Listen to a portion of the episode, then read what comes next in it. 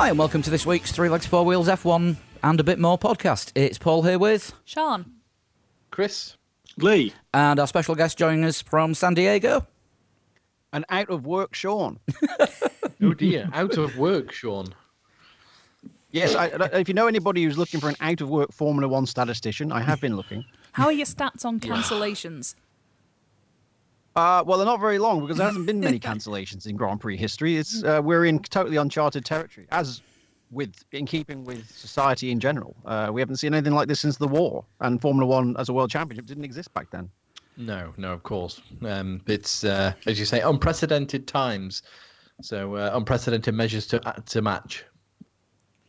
Yeah, absolutely. And it's it's more, at the moment, it's more stringent here in the United States than I understand it is in the United Kingdom. But don't worry, don't worry, you'll be you'll be catching up with us soon. Oh, yeah. In about an hour and a quarter at time of recording. I shouldn't say you're in the United Kingdom, should I? You're in the Isle of Man, and that's a U K that's a U K Crown dependency. We're yeah. in the British it Isles. Is. Technically, we are right. doing our own thing entirely. Right, I am still a statistician, and I admire the high standard of fact-checking from your audience, so we'll get that. I'll quote you on that, because any time that they send something through to us that we've, we've been incorrect about, I'll just pass them your Twitter handle. that's that's usually what happens in Grand Prix racing as well. that, yeah. that That is very true. Um, so, the big announcement today, of course, is that the Azerbaijan Grand Prix has been postponed. Um, again, careful with the wording. It's not been cancelled. Postp- F one postponing the race means that they can reschedule it. And Canada looks set to follow as well. Uh, we got got a question on Twitter, and I think I answered it correctly, Sean. But you may have to um, you may have to correct me if I'm wrong here. But would I be right in thinking that the minimum number of races to constitute an actual world championship is eight, but they've got to be on three separate continents? Well, I don't know about the three separate continents part. Uh, if you look at the sporting regulations, uh, Article five point four says, and I quote directly, the maximum number of events in the championship is twenty-two, the minimum is eight. So there's certainly word, wording there that says it has to be eight. Um, unless, I, I mean, I confess I haven't looked in any great detail because I've been trying to avoid imminent bankruptcy. Uh, so I've been a little bit distracted. But um, if... It could be that in the F I A's uh, appendix of uh, sporting conduct and all that jiggery pokery that it, it says it has to be on three continents there as well. I don't know. I haven't. This is not a situation I've ever had to research before, because obviously Grand Prix racing never stops. You know, it just it's just it's it's been ever present in our lives, and we we plan our lives around it. And now suddenly it's not here. We're thinking, uh, what do we do on the weekends? From the looks of things, yeah. either plug in a gaming system or watch people plugged into gaming systems. Or listen to podcasts. Or listen to podcasts, but you should be listening to this well before the weekend, because this is coming out Wednesdays now, apart from for our patrons, ah, where it comes out Monday night. Yes, I turned down the official F one podcast with Tom Clarkson. I was going to do, uh, you know, Off the Grid with him, but uh, I said, oh, no, I'm sorry, I've got an exclusive deal with Three Legs, Four Wheels this week, can't do it. Correct answer. Yes, and you've just won. Who's a total shunt before the first question's been asked? I, I told, I told them. I said, "You have your people, call my people, and we'll see what we can do." But this week, I'm afraid, no go, no go. well, uh. well, it's great. It's great that you are on, Sean, and um, it's just a shame we don't get to talk about any actual, uh, actual racing. But anyone been keeping up with the with the sim racing that's been going on over the last couple of weekends? I know it's I know it's not the same, and I know, Lee, you are not the biggest fan of this in the world, but it kind of does, just to sort of bridge the gap. I liked it until the first lap of yesterday's official Formula One race, where Herbert decided he was going to cut the corner. Turn one didn't exist, and everyone else crashed. Yeah, because because that's just an online race. It's not esports. That's what happens when you play Formula One online. Ex- except for Lando Bot, he took the racing. Yeah. I didn't. I didn't like the fact that up until, I don't know, maybe twenty minutes, an hour before the start, um, most people seemed to think, as I did, that it was pretty much the full Formula One grid that was doing it. Is yeah. that me? Yeah, I, th- I think to anyone. I think they're going to try and get more actual drivers in, or current drivers, than the two that they got. But um, I mean, there's now three rival Sunday night F one competitions. Mostly. But, but they all have Esteban Gutierrez. Atta boy, get in there, shameless capitalist. Make sure you've got your got your money on all three of them. You know? They'll be doing the NASCAR race next week.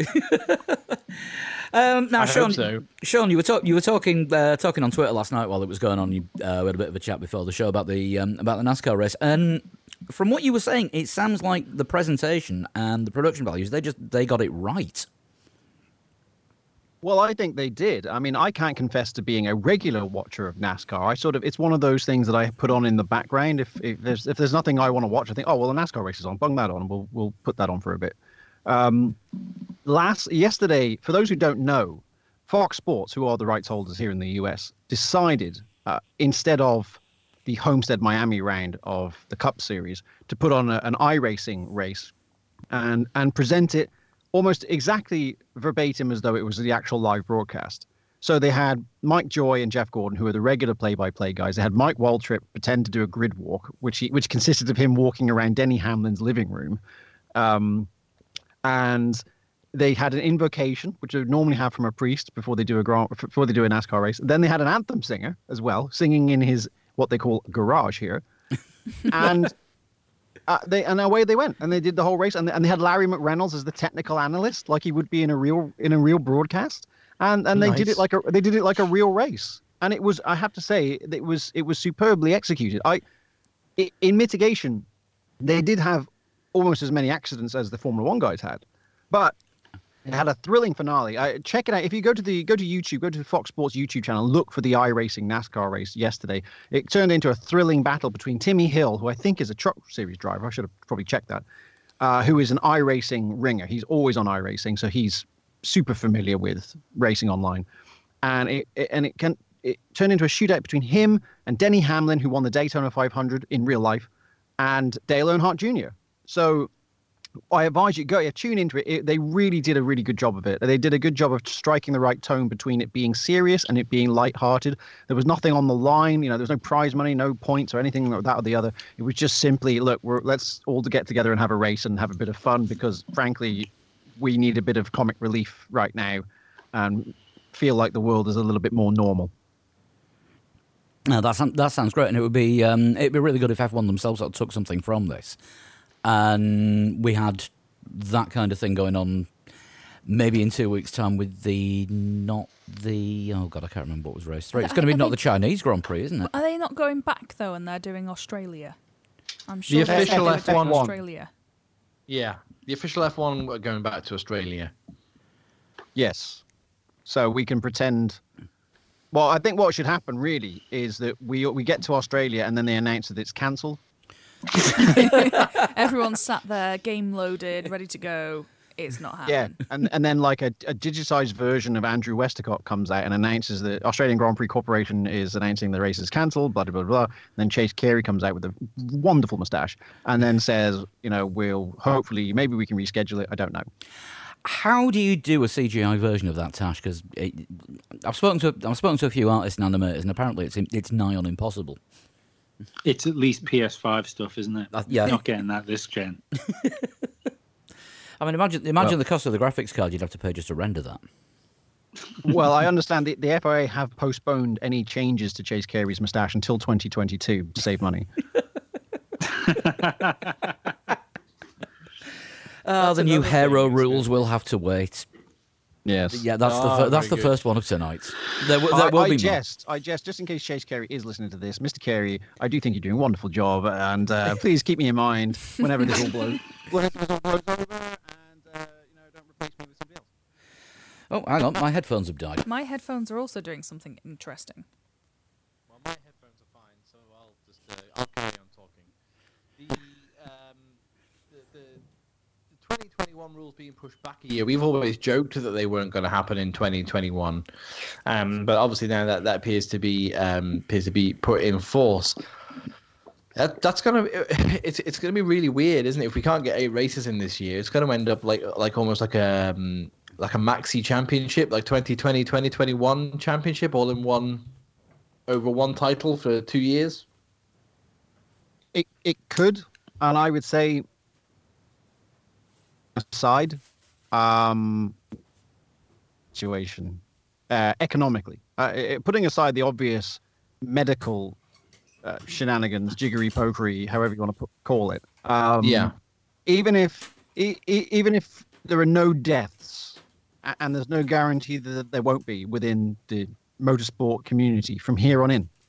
Yeah. We are going to deal with the most serious economic hardship of our lifetime. And that pertains to not just how we all pay the rent this month or next month or the month after that, but also when this all blows over, will we all will we all still have our have our, have our jobs?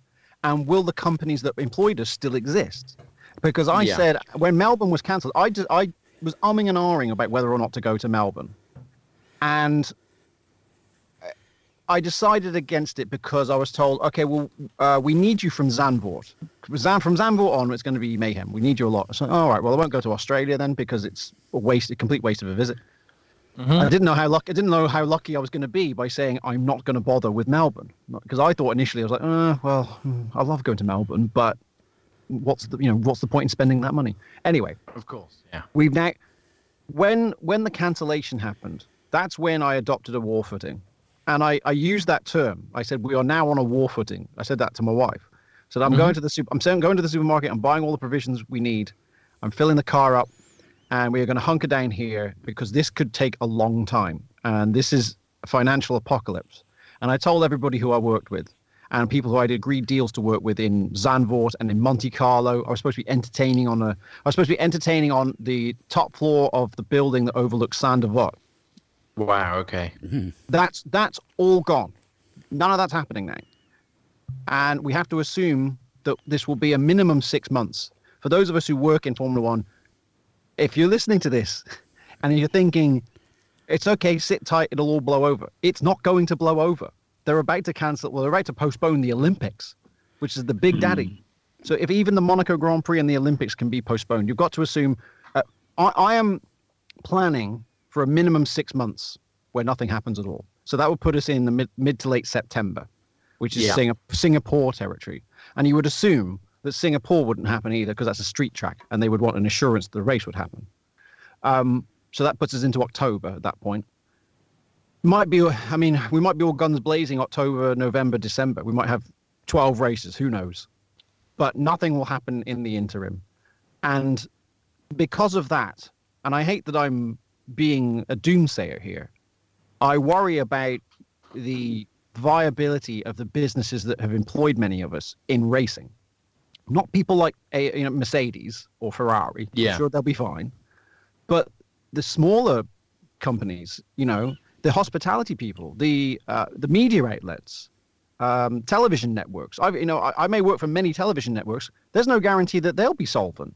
They were relying no. on huge amounts of advertising revenue. You know, even people like the behemoths like Sky Sports, you know, think about the amount of money they pay for T V rights for the Premier League and so on. Well, okay, well, what if they can't get out of that deal and then they have to pay that money and then there's no money coming in? You know, who, th- this is not something we've ever faced. There's no guarantee that any of this will still exist. We could be in a completely new world order. I, I genuinely, in my sort of worst case scenario plans, have started to think to myself, we're going to start twenty twenty-one with Cosworth D F V engines, because that's what the budgets will dictate. No one will think, let's run a turbo hybrid now that we've lost, you know, one hundred seventy-five million dollars in the last year because none of the races happened. It's it's it could be that bad. And I, it, it's foolhardy, in my opinion, to to to think otherwise. We have to start planning for a worst case scenario now. Yeah, job-wise, I'm in uh, I mean, I'm in exactly that um, that position. In that, I've been told not to bother going to work because we can't practice the uh, social distancing or the um, or, or visit anyone who's self-isolating. And my job in, in outside of podcasting is to go and go into people's homes and, and meet strangers all day.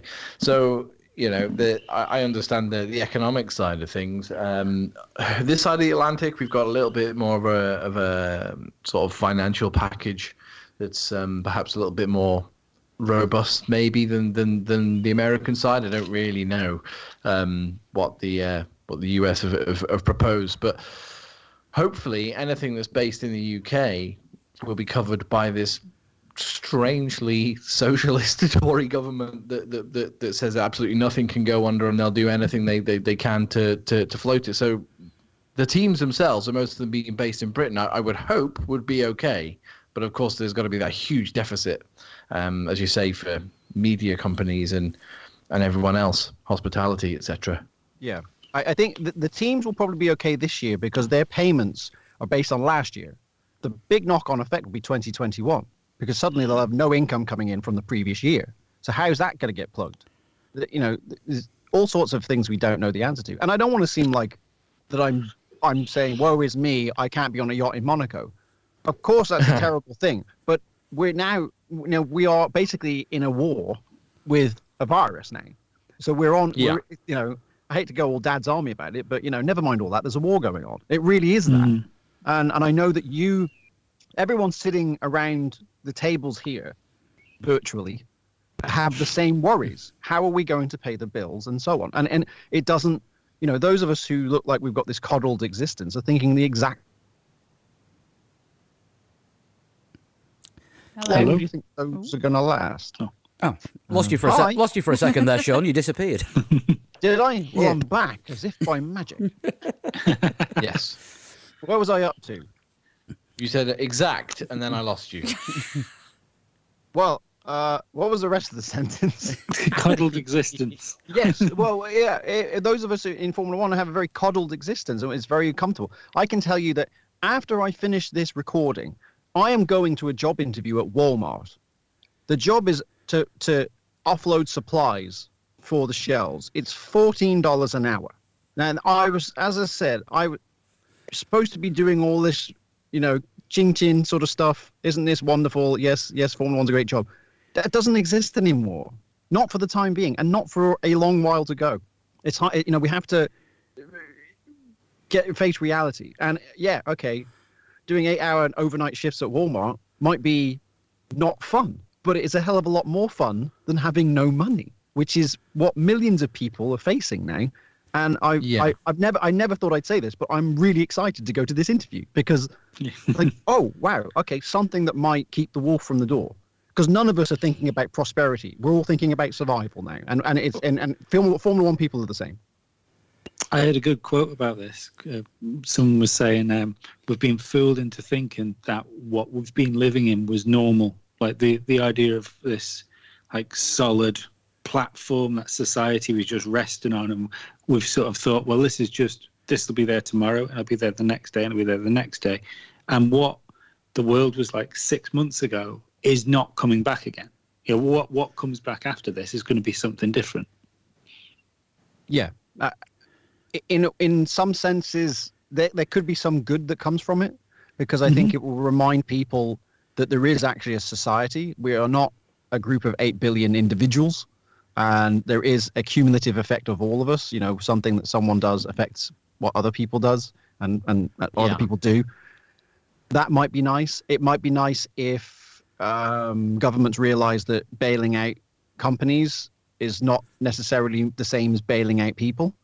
And I know that in this country, in the U S, we have an argument at the moment that the uh, the you know the Republican, not to get go, go into politics too much, but the Republicans want to bail out industries like the aviation industry, and the Democrats say, look, we'll do it, but we only want to do it as long as you have a proviso that you can't just fire all your workers as soon as we give you all the money, um, because then you know it's like, okay, well we've we've got our money now, we can fire everybody and we can still pay out our corporate bonuses. Which again, it's it's like, are you even in touch with reality right now? You know, we're all going to go down, and not only that, but if you do that, as I mentioned before we come on the air.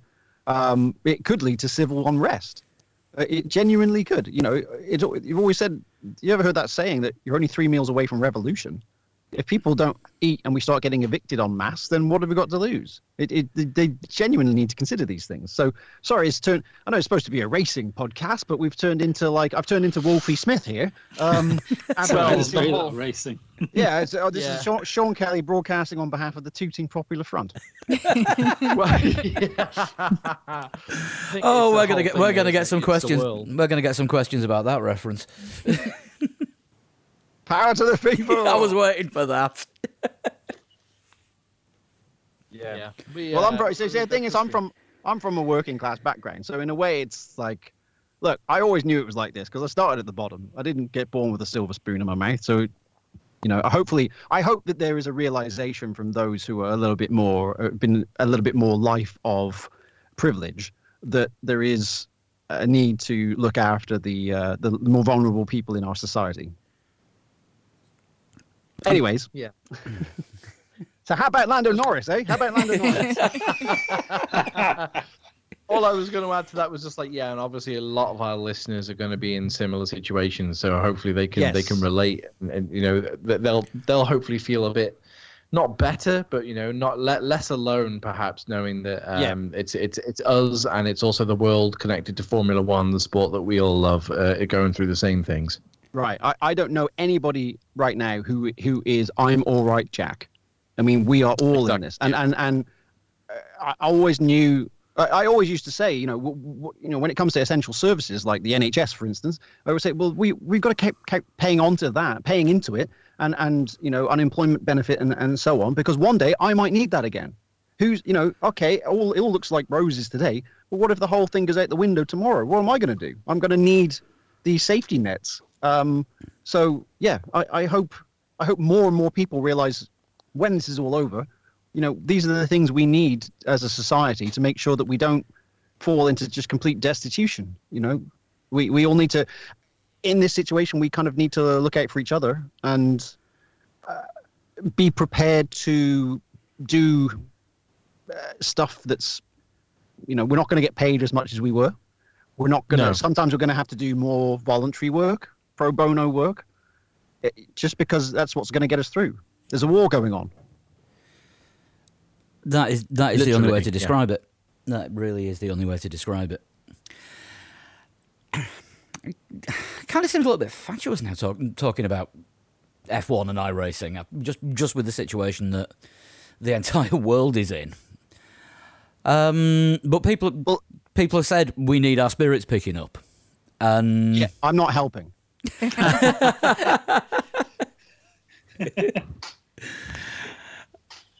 To get it back on um, sort of racing-y sort of stuff, if stick your neck out, will we see more racing this year? Hmm. no In terms of Formula One, yeah, yeah. um, we, I think that if if Article five point four of the regs. I think it was five point four of the regs, says that we have to have eight races for a championship. It is, to me, increasingly unlikely we will have a championship. Mm. We may have, we may have some non-championship races. That may happen because there is a financial incentive to do that for the promoters and so on. There, there'd be a big incentive to be the first person to put a race on after, you know, what would then have been nearly a year of inactivity. So there will be a, there will be a. a, a a financial incentive and an emotional incentive to do that. Whether or not we actually have a championship is quite another matter. And I can say that, uh, you know, I'm planning for at least the next six months that I won't be doing the job that I normally do. And possibly longer. I, I think if you look at the data that the World Health Organization has put out, it says that this pandemic won't even peak until July. Well, okay, say goodbye to France, Austria, Great Britain, Hungary. Um, then we've got the August layoff. Um, Which they've already cancelled, oh, haven't they? Yeah. And are we seriously going to go to Monza? No. Pro probably not. Then we're not going to go to Singapore because Singapore's a street track. So that puts us in the back end of the season. And if, if by some miracle, it is all cleared up by then, even then, we won't be able to. There won't be. It won't be like a war as we've known it. In that, there won't be like this V E day where everybody floods the streets and say, "Hey, war is over. We've won." It won't happen like that because it'll be a gradual loosening of restrictions to see, because they have to keep an eye on it so that the pandemic doesn't flare up again. So, as I understand it, it might be a a bit of a a sine wave, if you will, of loosening restrictions. And then we get a flare up, and then it, the restrictions get tightened again, and then loosening it up, and and so on. So this could last. It could be six. Let's say, let's say six months from now, we start to do something that's sporting, remotely in real life. seven months from now, it might be a case of, well, we've got to cancel everything because there's been a flare-up. And then two months later, okay, now we can start again.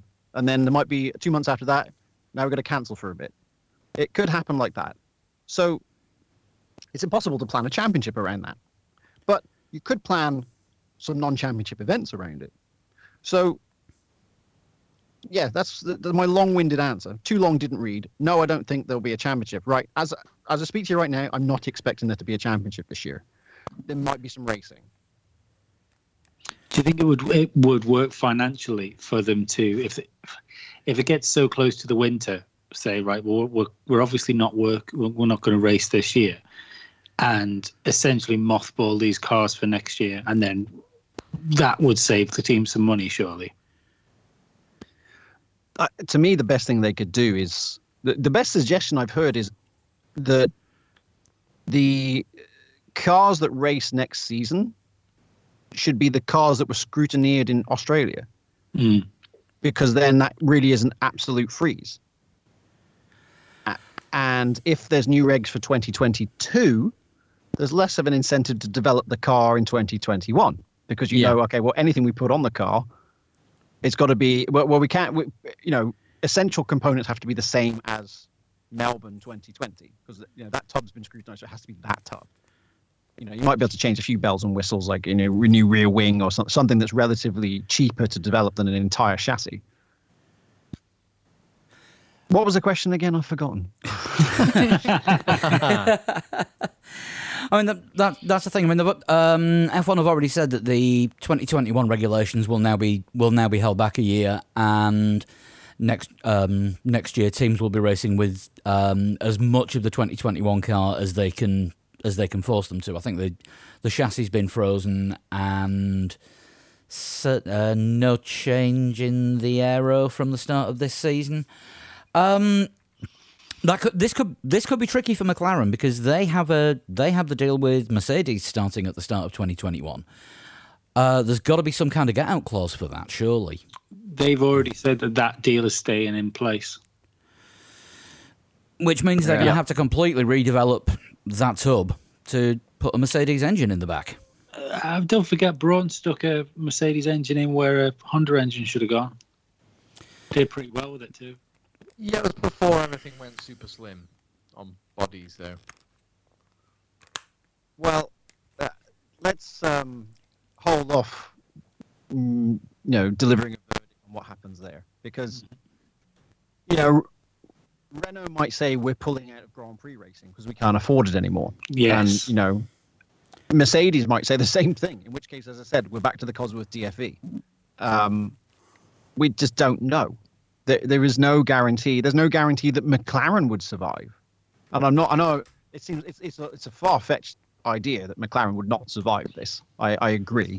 But there have been many other teams that have gone under who we never thought would go under, like Lotus, for instance. We never thought one day Lotus would go out of business, and they did. So, yeah, it, it's it's too early to it's too early to really deliver any sort of informed opinion on what might happen with McLaren. And I'm sure McLaren are thinking the same. Like, we don't know what's going to happen here, and neither do Renault and neither do Mercedes. And that's that's crazy. The thing. I think I think we've we've we've got a year of, I don't even want to say speculation, um, because it's the teams that are having to speculate themselves. I think for sponsorship, it would be really good if they could get a few races on this year, even if it is non-championship stuff. I think actually getting the sponsors, like, names out there and showing them off, that would be good going into next year, maybe. Yeah, and and you can imagine the the ratings for it, the first Formula One race post-virus. Even if it's non-championship, it doesn't matter. Just, we did it, guys. We're back. We all survived. Mm-hmm. We're still here. And next year, we're going to have a world championship. Not ready yet, but we're still here. And we've still got cars. All the drivers are still here. We're going to be doing this. Everybody sit tight. We're coming back. Yeah, I mean, the the T V ratings would go through the roof, which, um, I mean, it it would be a massive release for a large number of people worldwide, to be honest. I've had a hard time with recognising what day of the week it is. I don't know about you guys, but with that, with the absence of sport, and particularly because it's also my career, Suddenly there's no sport on the calendar and there's no work on the calendar. So I've been bumming around the house thinking, I don't even know what day it is. What day is it? And I'm sure many people must think the same. Many people who set their lives around, well, when's Formula One happening? When's football happening? When's the tennis season? You know, when Wimbledon happening? All that stuff. You know, you just you, you, it's it's funny. It's a, an interesting social experiment on what happens when you take we, we take away those waypoints in life that we. It's like that area. To. It's like that time, isn't it, between Christmas and New Year, but perpetually, where you got no money, like you, every nothing's in the shops. Everyone's gone mad and bought all the stuff because because they haven't been in the shops for a couple of days, and there's there's there's there's no nothing bearing on what day it is. It's just it, it's just like those week. It's like, is it the twenty-seventh of December? Is it the twenty-ninth? It's like a perpetual long weekend. Yeah, you simultaneously have too much food and nothing to eat. Yes, I, I was going to add that. I said, just like at Christmas, we all sit around watching the telly and eating all the time. it is, it is like that, and I have used that analogy. It's just like, this is like a long dystopian, like Tim Burton's Christmas. There is, there is a campaign over here I'd on the that. Isle of Man to get people to put their Christmas lights back up and just pretend it's Christmas. Yeah, that's might as well. A thing that is happening. I mean, well, I, I haven't heard of this. I mean. It's on Facebook. I will find it. I will send it at you. But yeah, it exists. People are doing it. Well, I hope Jesus doesn't come back right now, because the first thing you'll think is, why won't anyone come near me? I don't understand it. I thought everybody would love to see me. Yeah. haven't, I Jesus, haven't even had have going you washed your hands? No, I haven't even had going outside to uh, work out what day it is, because my son came home with a cold and I've been in isolation ever since. Right. I, so I've been about, about as far up as my back garden. For for those who don't know, I live in San Diego, which is one of the most amazingly picturesque places on earth. And and a lot of my friends have texted me and said, well, if you're going to be in isolation, that's got to be the best place in the world to do it, hasn't it? And I said, no, it's really expensive to live here. And if you can't go out, you might as well be anywhere. It doesn't matter where you are. You know, if we can't go out, it's like, okay, we can't go to the beach, we can't go to the ocean, we can't go out skiing or whatever you want to do around here. It, you know, we're just in a very, very expensive house. That's it. You know, there's, or in our case, an apartment.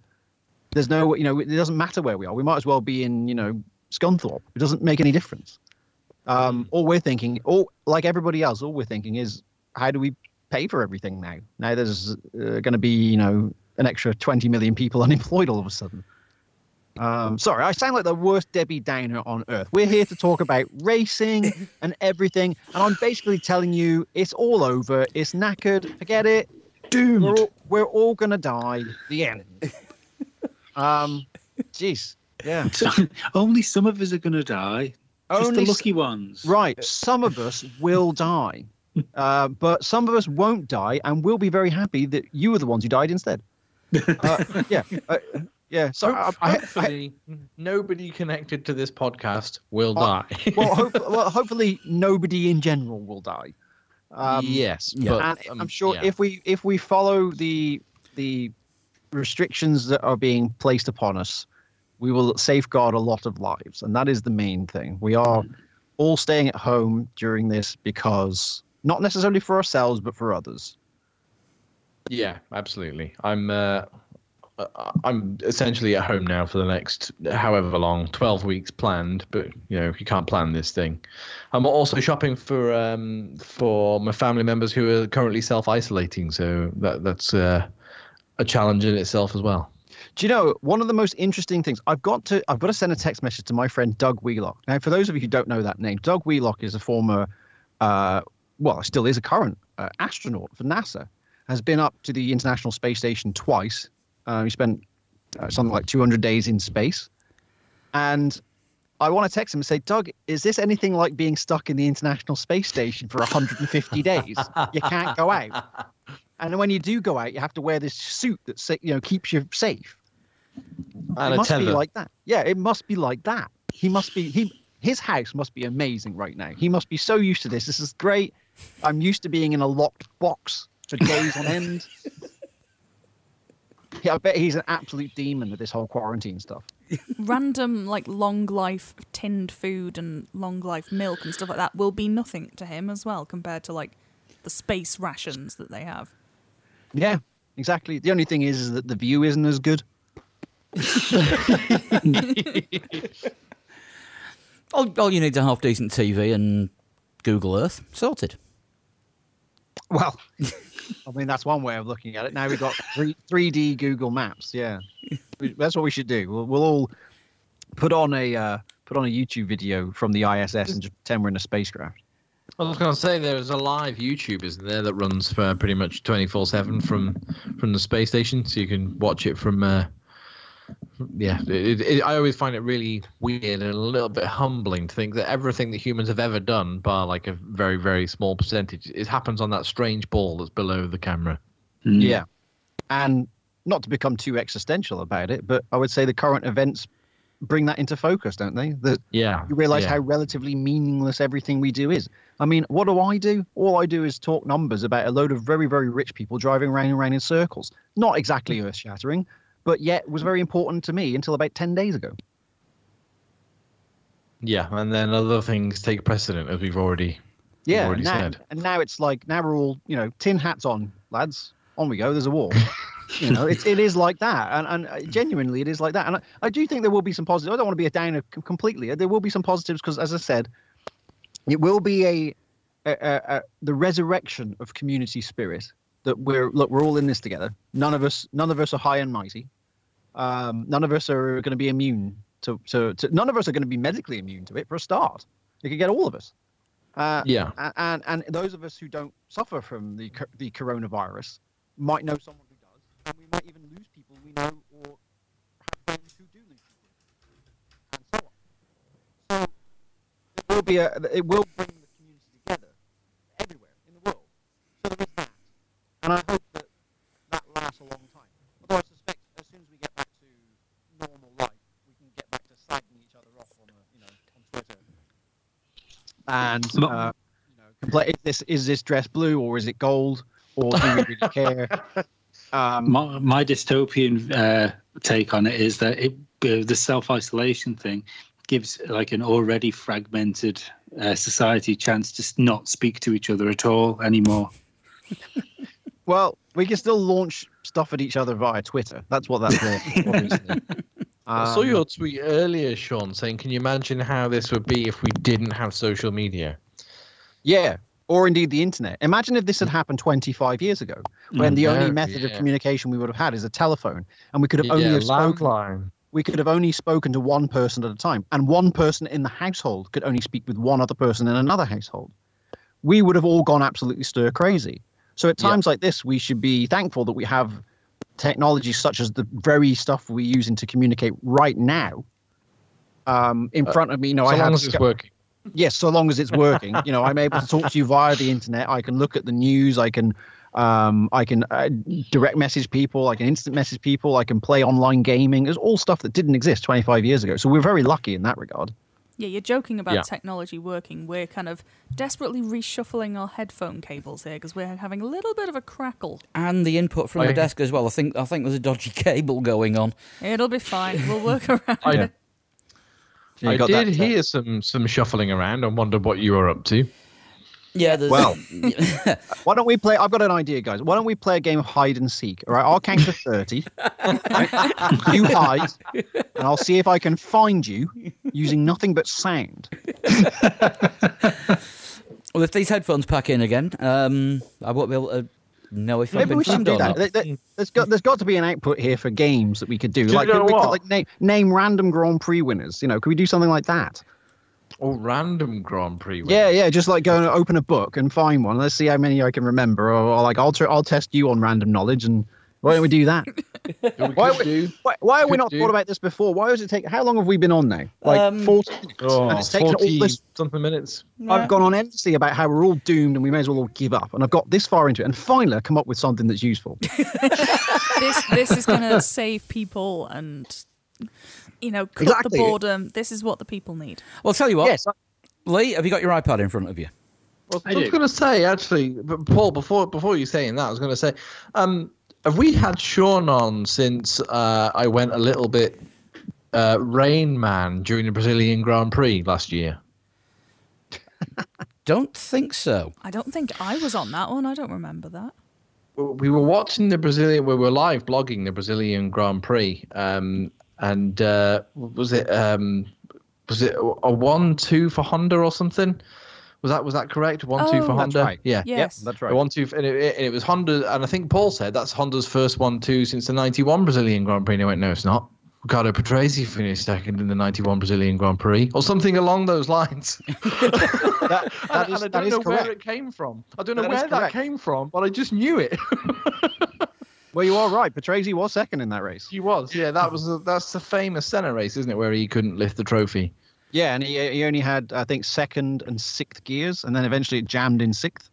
Yeah, and he still won. And he still won. He, he wouldn't have gone another lap. If that race had been seventy-two laps instead of seventy-one laps, he wouldn't have won it. No. Yeah, yeah, insane. But yeah, that's just t- totally crazy how the, the, the, the memory works sometimes. And right. Um, but uh, also, uh, Honda won twos. Not only Brazil twenty nineteen, here's, here's my day job. Brazil twenty nineteen, Honda finished first and second on Soichiro Honda's birthday, no less, the anniversary of the birth of the founder of the company. It was the okay. first time Honda had finished first and second since the day Senna won his last world title, Suzuka nineteen ninety-one, and the first time Honda had had a one two with two different cars since Monza nineteen eighty-seven, when Piquet was first for Williams and Senna was second wow. for Lotus. You are welcome. I don't have a financial use for that information. That is a statistically not, rich race. Not though. At the moment. Yeah, not at the moment. You're going to have to start just telling people facts and then invoice them for them.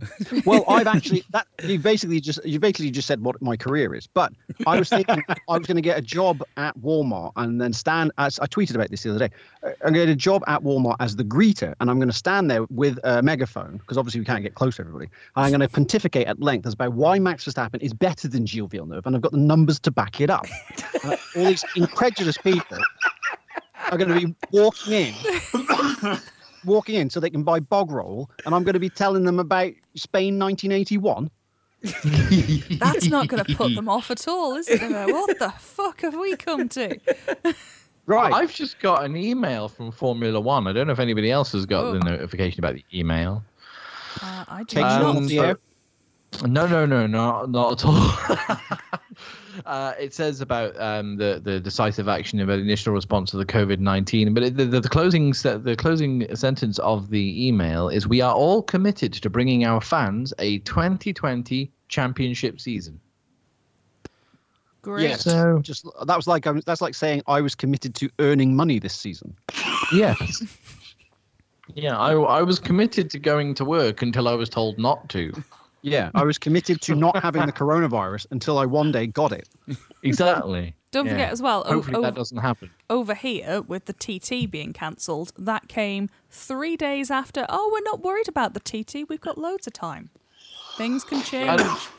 I shouldn't. Also, I, I shouldn't. I shouldn't really piss on the parade too much. Because I, what they're essentially trying to do is to provide reassuring words. Look, we're really trying, guys. We're not just going to throw our hands up and say bollocks to it. We're not going to. Mm. We're not giving up. Yeah. We really want this to happen. So, really, I shouldn't. I should not jest because they are trying to say we're really trying here. Yeah, yeah. So, what what what kind of um, when you talk about like testing each other on like random Formula One knowledge, going like here and there. I started watching Formula One roughly nineteen ninety-one, ninety-two. That's why, you knew Patrese, that's why you knew Patrese yeah. was in Interlagos. Because it was one of my first races that I watched uh, as a kid. But, you know, I can remember so many totally random things. I think you were asking about what race, because you did a, like a live thing, didn't you, about the um, uh, you did a, uh, watching a, a race on F one T V. And you, you, you live blogged it on Twitter at the same time as you were watching it. And a, a number of other people were watching it along along with you. What uh, what race did you choose in the end? I can't remember. It was the nineteen ninety-nine European Grand Prix at the Nürburgring. That's right. Yeah, the uh, the the super um, super eventful ninety-nine European Grand Prix, which Johnny Herbert won. Is that correct? In the Stewart. He did, and uh, he did not win it by cutting the first corner completely, like he attempted to do in that esports no, race. But no, it wasn't correct. far yeah. off that, because yeah. basically it was it was it was an example in what happens if you just stay on the road. Because he kind yeah. of avoided trouble all day while everybody else flung it at the hedge. And he ended up mm-hmm. winning. Yeah. What was it? Four yeah, I, four um, different leaders crashed out? Or was it more? Um, well, Frentzen retired from the lead. Coulthard crashed out. Ralph spun out of the lead. Well, Ralph had a puncture. Um, Fisichella spun out of the lead. Have I missed anyone there? Um, yeah, but there was a lot of action. Fun for all the family.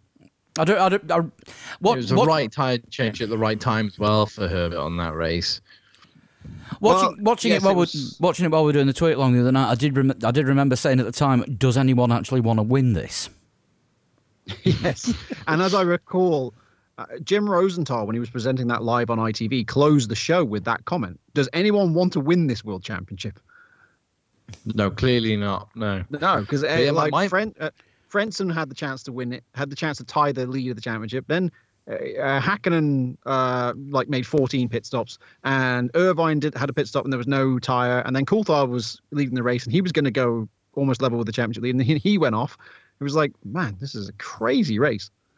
Yeah, my suggestion for the race that you should have uh, covered, and I'm, I'm kind of glad you chose that one over the one I suggested, actually, much more interesting, was the last the last Portuguese Grand Prix at Estoril, which I thought at first was ninety-seven, but then I realised that actually, I, a quick Google told me it was ninety-six, I think. Yeah, yeah, I remember that race because Damon Hill went into it with a chance to win the World Championship. And if I remember correctly, and you can look this up, Jacques Villeneuve took pole for that race by, I think, nine thousandths of a second. Wow, um, okay. So it was a really close qualifying. And, of course, the, the thing that people remember most from that race is that Villeneuve out, passed Michael Schumacher around the outside of the last corner, mm. having having said that I think I, he said I could pass people around the outside of that last corner using his oval super speedway experience from IndyCar. And yeah. Patrick Head said he must be mad. I don't know, he's cloud cuckoo land. And then Schumacher got um, hung up behind, I think it was Giovanni Lavaggi's Minardi. So right, he checked, okay. checked up, and Villeneuve kept his foot in it and went right round the outside of him. So, yeah, that was... Uh, someone said to me the other day, is there anybody in Formula One who, in, who, who endured a bigger fall from grace than Jacques Villeneuve? He went from Ooh. being the, the toast of the paddock to being almost uh, ridiculed for being like this sort of one-hit wonder sort of thing. Not, you know, of course, he had two well, seasons, which is good, but... He also made an album, so it, it one hit wonder. We, we may have mentioned this once or twice. I think Jacques gets a hard time. I, I think he does too. I think he didn't help himself in certain regards. Um, I, I he, he obviously made some career moves that were questionable. I mean, the big one was Luc- lucrative. Is I think is the word. Lu- yeah, lucrative, lucrative. Yes, most definitely. Uh, did they work? Not so much. Um, I mean, Villeneuve was always—he was always an acquired taste, at the best of times. Uh, but certainly, by the end of his career, he had no, none of the none of the uh, the polit the uh, what's what's what's the phrase I'm looking for? The kudos, I guess, that he had in ninety-six. Uh, I still am of the opinion that his ninety-seven world title is one of the most laboured world championships in Grand Prix history. He had a car that was so demonstrably the best in the field, and yet somehow it took him until the last race to win that championship. If, yeah. if Michael Schumacher had had that car, he would have had it wrapped up by f- four rounds left. It, it yeah, was really yeah. just... Uh, he was much better in ninety-six and a lot better. I actually think Villeneuve's best year in Formula One was ninety-eight when he had a car that wasn't very good and he really drove the balls off that thing, got it on the podium at Hockenheim and Hungaroring when it really shouldn't have done. Well, I mean, if you look at, look at Villeneuve in comparison to Kimi Räikkönen, for example. Räikkönen is, you know, is similar in that uh, he won a world championship more than ten years. It was like thirteen years ago now, um, and it was something like ten years after Jacques won his world championship when he retired. Yet they're held in totally different regards, but it's just because the, the personalities are so wildly different. Yes, and I've said many times, possibly on your airwaves previously, that Kimi Räikkönen has gotten away with sequences of results that other drivers would not get away with. The yeah. idea that, you know, if you look at his twenty fourteen year at Ferrari, now I, I, I confess, Alonso only got two podium finishes with that car, but he nearly won in Hungary that year, while Raikkonen was twelfth. It was the worst the worst uh, season for a Ferrari driver who did a full season since Didier Pironi in nineteen eighty-one. Oh dear. So that was, yeah, that was a particularly poor effort. Um, and even in in I think fifteen and sixteen, he was only a sporadic podium visitor. So Raikkonen got away with some subpar results there, in my opinion. And I think it was only really brought into sharper focus when they put Charles Leclerc in the car. And yeah, saw what happened gotta... next. Yeah, yeah. Ferrari kind of started imploding in a totally different way. Um, but yeah, they had a fairly successful, um, fairly successful year with Charles last year. But the um, that, that that's a really interesting stat what you said about about the whole Didier Pironi thing. Does that that include like the really terrible Ferraris from the early nineties as well? Well, bear in mind that uh, for ninety-two, which was arguably Ferrari's worst year in that sequence, uh, Ivan Capelli didn't complete the season. Nicola Lorini raced in Japan and in Australia. So he is spared the indignity of being a Ferrari driver who did a full season in the car. There were worse Ferraris in that time, but not worse full seasons. Got you. Okay. Now that, that, that, kind, that kind of gets him out of it, just. On a technicality. I think I, I think what you should take from that is that had he not been Kimi Räikkönen, he would have been fired because he was that bad. Yeah, the, yeah. Car, the, the car was bad, but he was bad as well. And he got away with it because he was Kimi Räikkönen. If it had been Jacques Villeneuve getting those results, people would have absolutely trashed him. Or or let's say if it was Lance Stroll. If Lance Stroll gets those results, they'd be like, God, this guy, oh, whatever, daddy's money, blah, blah, blah. Because it was Räikkönen, Räikkönen's like made a Teflon. It doesn't matter. Either Haas driver. Yeah, same thing. Yeah, I mean, uh, Raikkonen's less less susceptible to running into people, perhaps, but yeah, but but same but same thing. You know, if the results aren't there, the results aren't there, guys. It doesn't matter who. If you just if you call every driver driver A, driver B, driver C, and you looked at those results, you say, well, this guy's obviously no good. Yeah. But then again, like, like Lee just said, then look at both Haas drivers. We are amazed every season when they announce Grosjean and Magnussen to drive again at Haas. Like, I, I can't believe they're actually becoming one of the longest pairings in in the same team in Formula One history, which is weird when you think about it because they're not successful. Well, yeah. their, their agents are. Their agents are obviously very successful. Yes, it's true. Uh, perhaps Haas have had other things distracting them in the last twelve months, but not just. And I'm not just talking about the comedy that is their their sponsor, but the also the fact that they couldn't figure out what the car was doing on any given lap on a set of tires. Yeah, it, it was a you know, I think Magnussen was fifth on the grid in Melbourne last year, so the car had the car had one lap pace. Um, he might have been sixth on the grid in Melbourne. I can't remember, but he was he, and he was well up on the grid in, Aust- in Austria as well. So the car had single lap pace, but doing sixty of them in a row seemed to uh, seemed to defeat them. They were also Kevin Magnussen became the first man to set the fastest lap last season without getting the bonus point because he didn't finish in the top ten. Little known fact there. Was that at Singapore? Very, very good. Yeah, I like that. Oh. Top, top top knowledge from across the room there. Yeah. Seem to remember something happening. Did he got? Is it two years in a row? He got the fastest lap at Singapore as well. Yes, yes, more top knowledge. Uh, mm. That is true. You, say, you you have taught us well, Sean. You've taught us very well. retain inter- the information. Retain the information. to, to interrupt with random stattery. Yes. So, as as they always say, stattery will get you everywhere. And I thought I thought mine were bad. Were you going to start naming random Grand Prix then? I was going to just throw that in. Were, I, I don't want to ruin. I don't want to ruin your, your shuntage. If no, there is let's, shuntage, let's all pick a random Grand Prix. Why not? Yeah, I, I reckon. I reckon that's a good idea. We we will we will uh, we will shunt at some point. Kyle Army, Kyle Army, nineteen ninety three. Oh, it's an interesting one. That was the opener. That was the last race to be held on the continent of Africa. And yeah. uh, it was the first Grand Prix that was held since they narrowed the rear. They narrowed the tyres for the start of that season, and the cars were reduced in track to two hundred centimetres, two thousand mil. And it was Prost on pole position. I think Senna was alongside, and it was Schumacher and Hill in fourth place. And Hill Hill got up to second place, and then he spun almost instantly. I remember um, him spinning. And I was very irritated. I'm sure he was irritated too. Because I thought, oh, wow, he's up to... Oh, no, he's not up to second.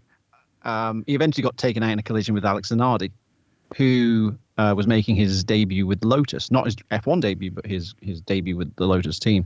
And it boiled down to a battle between Prost, Schumacher and Senna. Now, imagine that. We didn't realise what we had at the time. Prost, Schumacher and Senna all no. arguing over the same bit of racetrack. What a what battle for the ages. And eventually, Senna and Schumacher collided, sort of. Schumacher, I think, was trying to pass Senna. Senna closed the door. Schumacher spun it and stalled it. Refused to speak to Tony Jardine or Jonathan Palmer, it would have been back then, uh, in the pit lane. And then eventually there was a massive thunderstorm. Loads of cars went off. And Prost slithered around to win the race for Williams Renault on his debut for the team. Senna was second. And then Mark Blondell was third for Ligier. And that was Ligier's first podium, I think, since the nineteen eighty-six Detroit Grand Prix.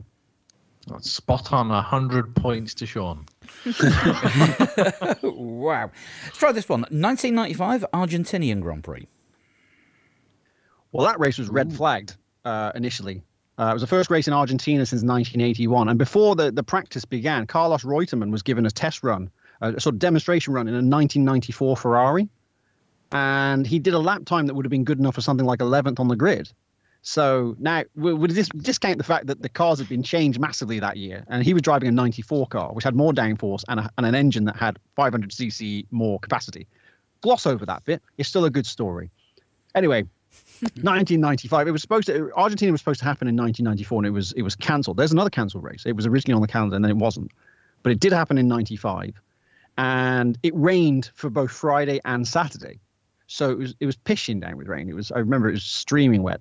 And David Coulthard got his first co career co pole position. It was the first time I'd ever seen somebody wear uh, the yellow visor. The, as he put it at the time, I think, it's like switch, somebody switches the lights on when you're in the wet, if you wear a yellow visor. So I'd never seen that before. So Coulthard like started the old from pole driving position. Glasses. Yes, indeed. So Coulthard started from pole position. There was a red flag uh, because Lacey spun.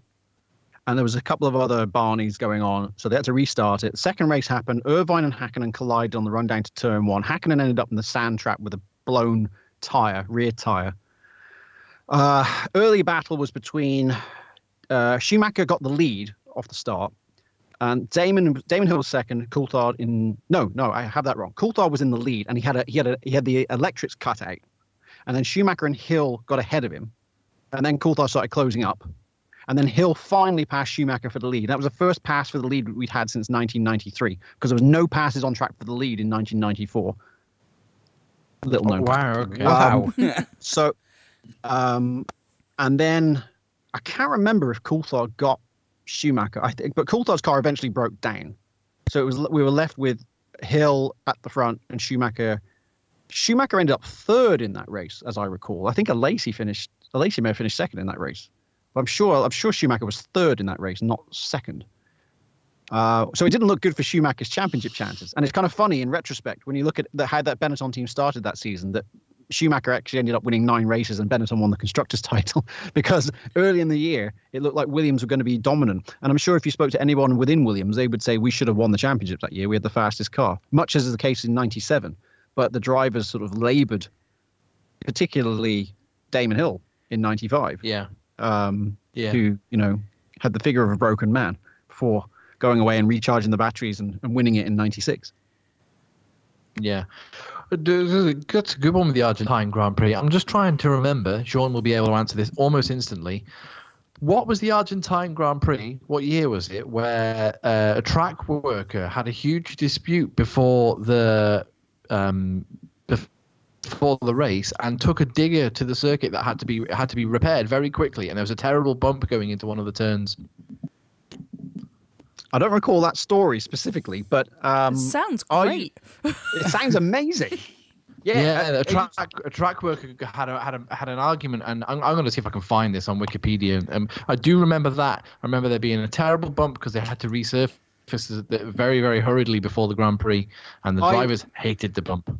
Yeah, there was a huge bump before what was known as the Ascari turn in ninety-six, I think it was. A huge bump. Because um, I remember watching it in practice and thinking that car, every car is just absolutely bottoming out so hard over that. Because it was like one hundred seventy miles an hour when they get to that bump.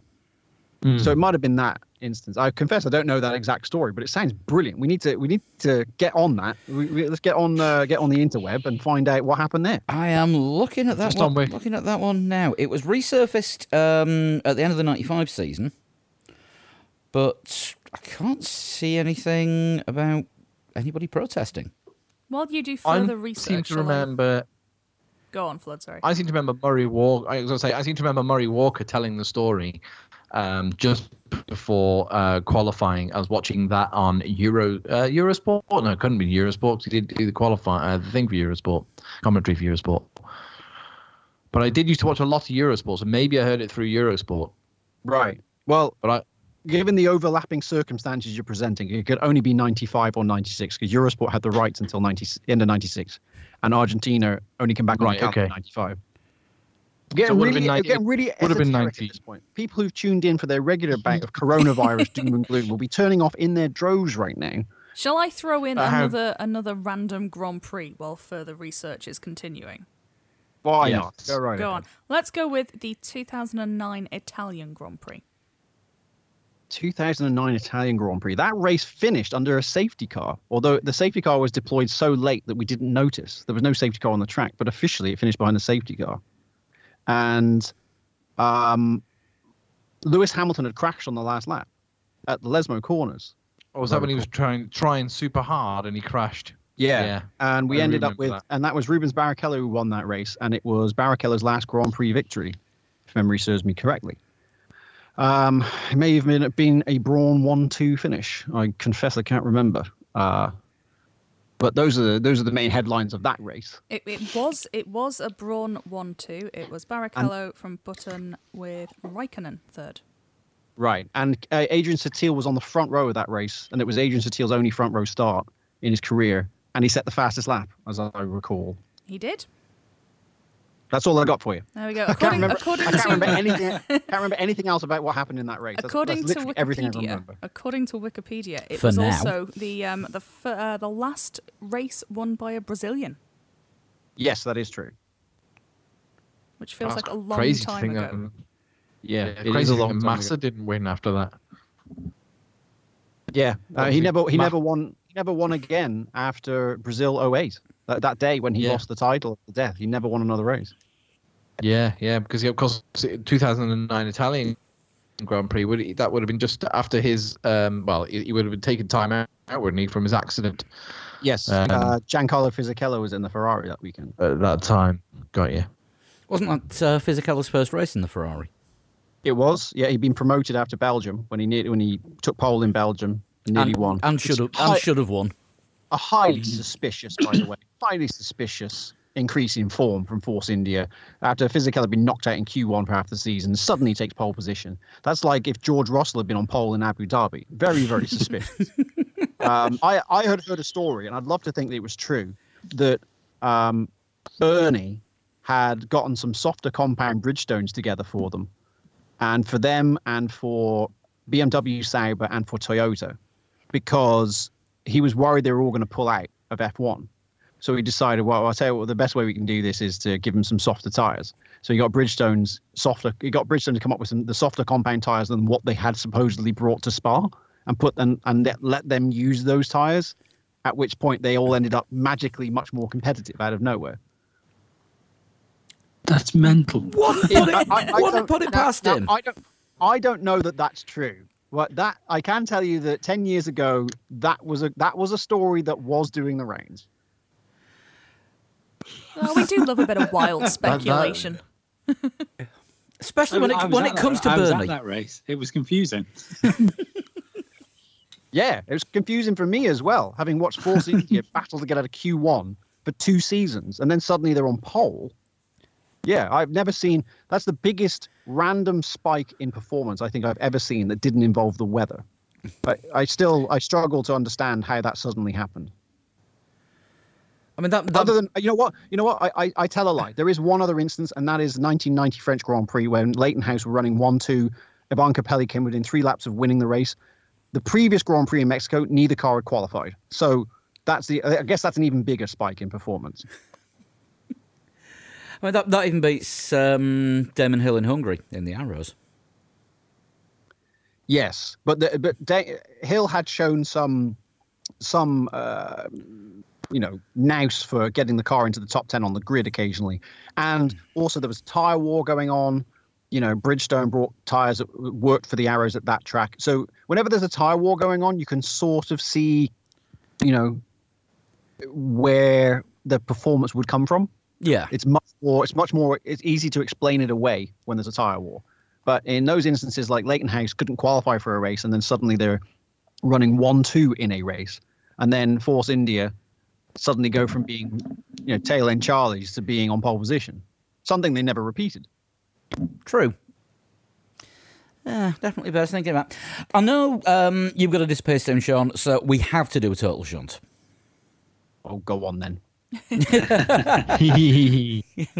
may do an extra one for us to stand a chance after you've gone as well, but we'll do we'll do what will be the first one of the night. All right. I need, I need to find one now because we took we took that long. My phone's run out of battery. Oh, oh God! We have to do more random Grand Prix of history. While while I look for one, you can tell me what happened at the nineteen eighty-two Canadian Grand Prix.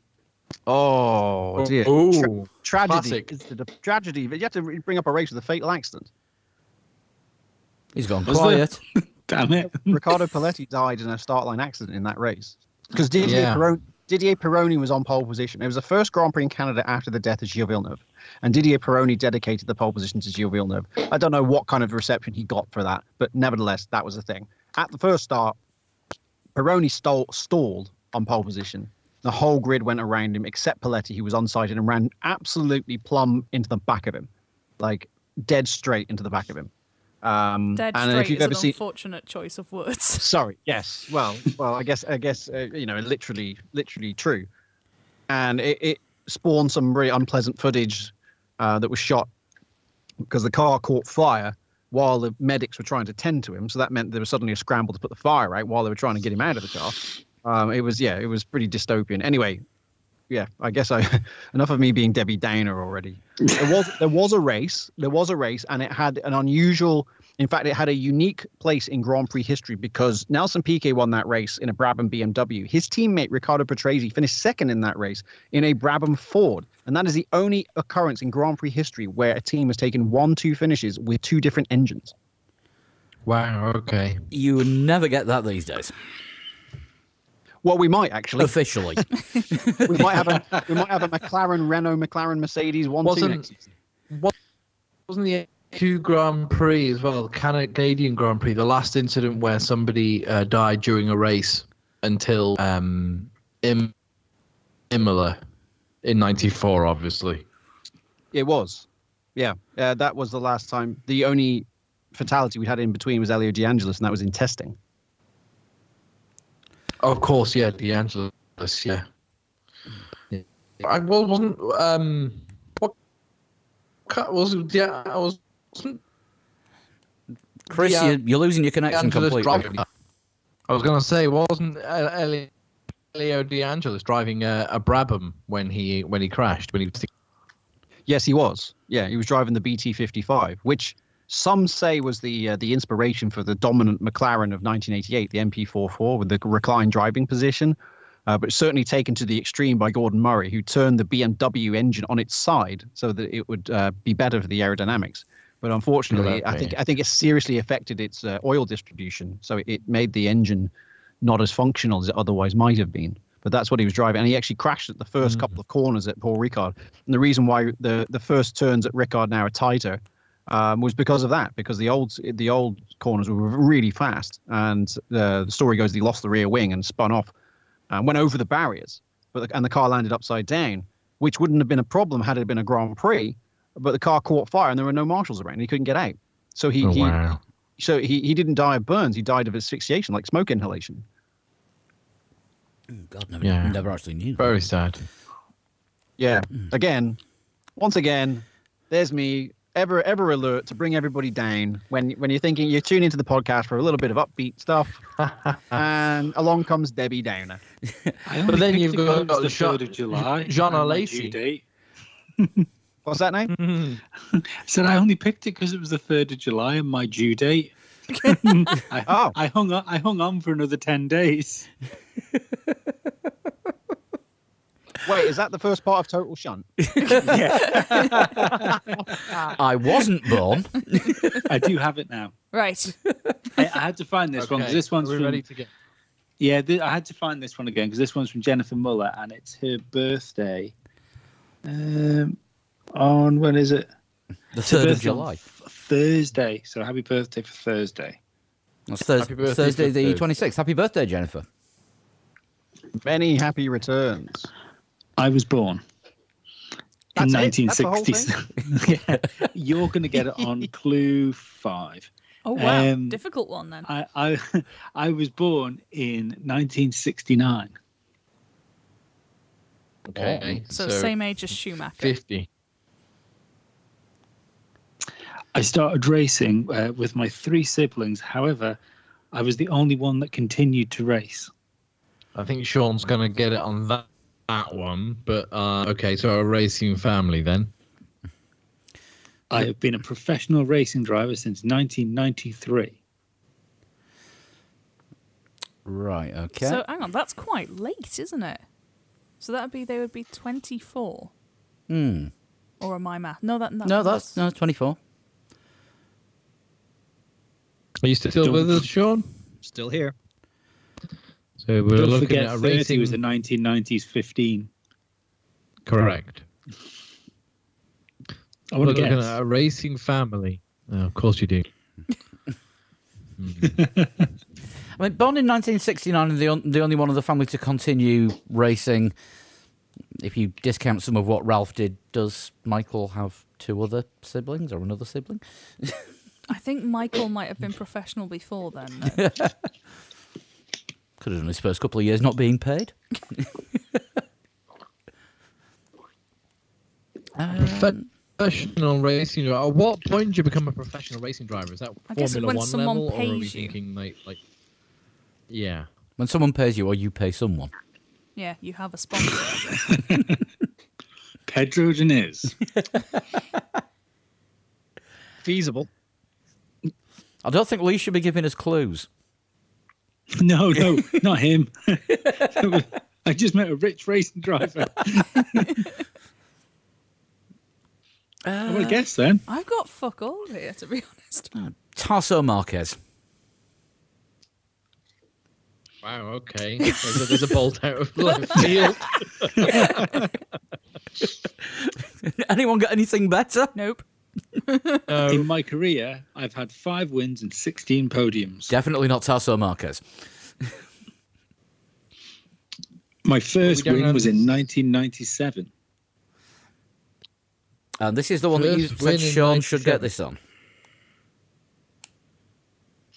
You'd think. I have com- play, I, I've competed in the twenty-four hours of, uh, of Nürburgring uh, and World Touring Cars. And it's time for another guess, isn't it? Yeah. Yep. I don't know that we're looking at a Formula One driver. I can't think of anybody in ninety-seven who won. Gerhard Berger won a race in, in nineteen ninety-seven, but I think he won the German Grand Prix that year. But he was a many-time winner of races, not just not just three, and that wouldn't have been his first. Is he also a bit older? And slightly older than fifty. Yes, absolutely. Sean is keeping his powder dry. Yeah, he well knows, and it's just not letting on. How old's Patrick Dempsey? Oh, sounds about the right age.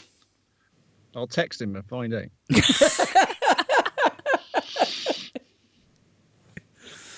Shall we go go for Patrick Dempsey for the second guess? It'd be about right. Sort yeah, of kind, kind of right-ish age. Yeah. Yeah, I'm happy to go with that. In two thousand four, um, I became a qualified helicopter pilot. Even reading that caught me off guard.